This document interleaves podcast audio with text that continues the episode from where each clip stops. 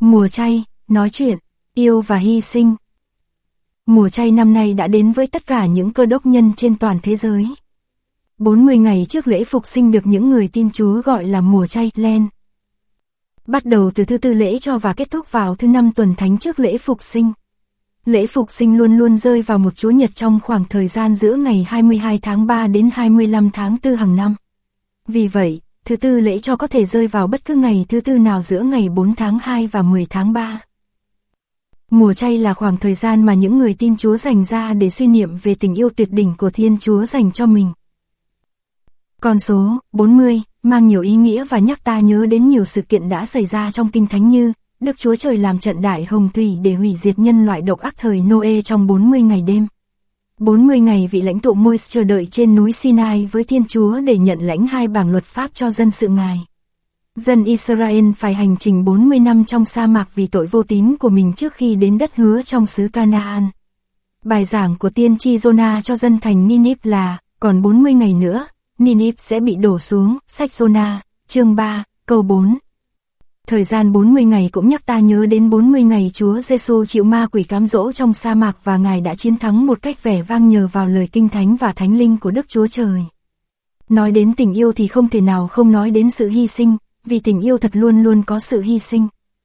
Kinh thánh dạy rằng, hỡi kẻ rất yêu dấu, chúng ta hãy yêu mến lẫn nhau, vì sự yêu thương đến từ Đức Chúa Trời, kẻ nào yêu, thì sanh từ Đức Chúa Trời và nhìn biết Đức Chúa Trời. Ai chẳng yêu, thì không biết Đức Chúa Trời, vì Đức Chúa Trời là sự yêu thương. Lòng Đức Chúa Trời yêu chúng ta đã bày tỏ ra trong điều này, Đức Chúa Trời đã sai con một ngày đến thế gian, đặng chúng ta nhờ con được sống. Sách răng thứ nhất, chương 4, câu 79 Những câu kinh thánh đó cho chúng ta biết Đức Chúa Trời là nguồn của tình yêu và chính Ngài là sự yêu thương. Đức Chúa Trời yêu tội nhân một cách chân thật, và một tình yêu như thế không thể không có sự hy sinh. Ngài đã thật sự hy sinh vì tội nhân, này sự yêu thương ở tại đây, ấy chẳng phải chúng ta đã yêu Đức Chúa Trời, nhưng Ngài đã yêu chúng ta, và sai con Ngài làm của lễ chuộc tội chúng ta, sách răng thứ nhất, chương 4, câu 10. Thánh Phaolô cho biết, nhưng Đức Chúa Trời tỏ lòng yêu thương Ngài đối với chúng ta, khi chúng ta còn là người có tội, thì đấng cry vì chúng ta chịu chết. Ngài đã không tiếc chính con mình, nhưng vì chúng ta hết thảy mà phó con ấy cho, thì Ngài há chẳng cũng sẽ ban mọi sự luôn với con ấy cho chúng ta sao? Sách Roma, chương 5, câu 8, và chương 8, câu 32. Vì yêu thương nhân loại đang chết mất trong tội lỗi, nên Ngài đã không tiếc chính con một của mình là Chúa cứu thế Giêsu, mà ban con ấy cho chúng ta để cứu con người chúng ta ra khỏi tội lỗi, ra khỏi bàn tay độc ác của Satan. Ai đó đã nói rằng, nói yêu thương mà không có hy sinh thì chỉ là nói dối, là rất hữu lý. Chính Chúa Giêsu đã từng phán, chẳng có sự yêu thương nào lớn hơn là vì bạn hữu mà phó sự sống mình, sách răng, chương 15, câu 13. Khi một ai đó đã yêu bạn đến độ sẵn sàng hy sinh mạng sống để cứu bạn ra khỏi chỗ chết, thì có thể nói một cách chắc chắn và không sợ sai chật gì cả rằng, tình yêu của người đó dành cho bạn là một tình yêu đích thực vậy. Thánh Phaolô cũng nhắc lại tình yêu tuyệt vời của Chúa Giêsu dành cho con người tội lỗi chúng ta, Ngài đã hiện ra như một người, tự hạ mình xuống, vâng phục cho đến chết, thậm chí chết trên cây thập tự, sách Philip, chương 2, câu 8. Đức Chúa Giêsu đã yêu thương bạn và tôi bằng một tình yêu như thế. Đó là một tình yêu tuyệt đỉnh và tuyệt đối. Không có ai yêu bạn và tôi như Chúa Giêsu đã yêu bạn và tôi. Không có tình yêu nào lớn hơn thế. Chắc chắn không, và nhất định không. Có một câu chuyện về tình yêu cảm động như sau. Vào thế kỷ thứ 17, vị tể tướng của Anh Quốc, một ngày kia đã kết án tử hình một người lính bị vi phạm pháp luật. Đến ngày xử tử, người ta đợi cho tiếng chuông chiều cấm trại nổi lên là thi hành lệnh bắn anh này.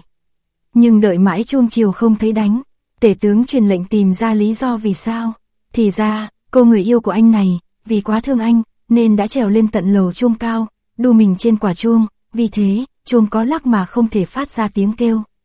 Cảm động trước hành động yêu thương đầy can đảm của cô gái dành cho người yêu của mình, nên quan tòa đã quyết định tha tội chết cho anh chàng từ tù này. Còn rất nhiều những câu chuyện khác về sự hy sinh trong tình yêu rất cảm động trong cuộc sống thường ngày, nhưng chắc chắn không thể nào có sự hy sinh nào trong tình yêu lớn như sự hy sinh của đấng cứu thế vì tội của nhân loại. Yêu người mình yêu và sẵn sàng chết cho người mình yêu để đem lại hạnh phúc cho người mình yêu, thì đó là một sự hy sinh đáng quý, nhưng cũng dễ hiểu, vì đó là người mình yêu và là người yêu mình. Yêu quý một thánh nhân và sẵn sàng chết cho thánh nhân đó, cũng là một sự hy sinh đáng trân trọng, nhưng cũng dễ hiểu, vì đó là một thánh nhân mình yêu. Nhưng yêu một đối tượng mà không xứng đáng để yêu đó là những tội nhân xấu xa như chúng ta, song Ngài vẫn yêu và bằng lòng chết cho những con người xấu xa ấy, để cứu họ ra khỏi tội lỗi, thì đó mới chính là một tình yêu cao cả tuyệt đối, một tình yêu không thể nào hiểu được bằng trí óc hữu hạn của con người. Một tình yêu cao cả tuyệt đối như thế chỉ có ở nơi Đức Chúa Trời mà thôi. Và tình yêu ấy chỉ có thể được thể hiện qua một nhân vật duy nhất là Chúa Cứu Thế Giêsu, đấng vô tội duy nhất trong toàn cõi vũ trụ này. Để kết thúc bài viết này, xin mời bạn cùng lắng nghe lại một khúc kinh thánh nói về sự hy sinh cao quý của Chúa Giêsu dành cho chúng ta là những tội nhân.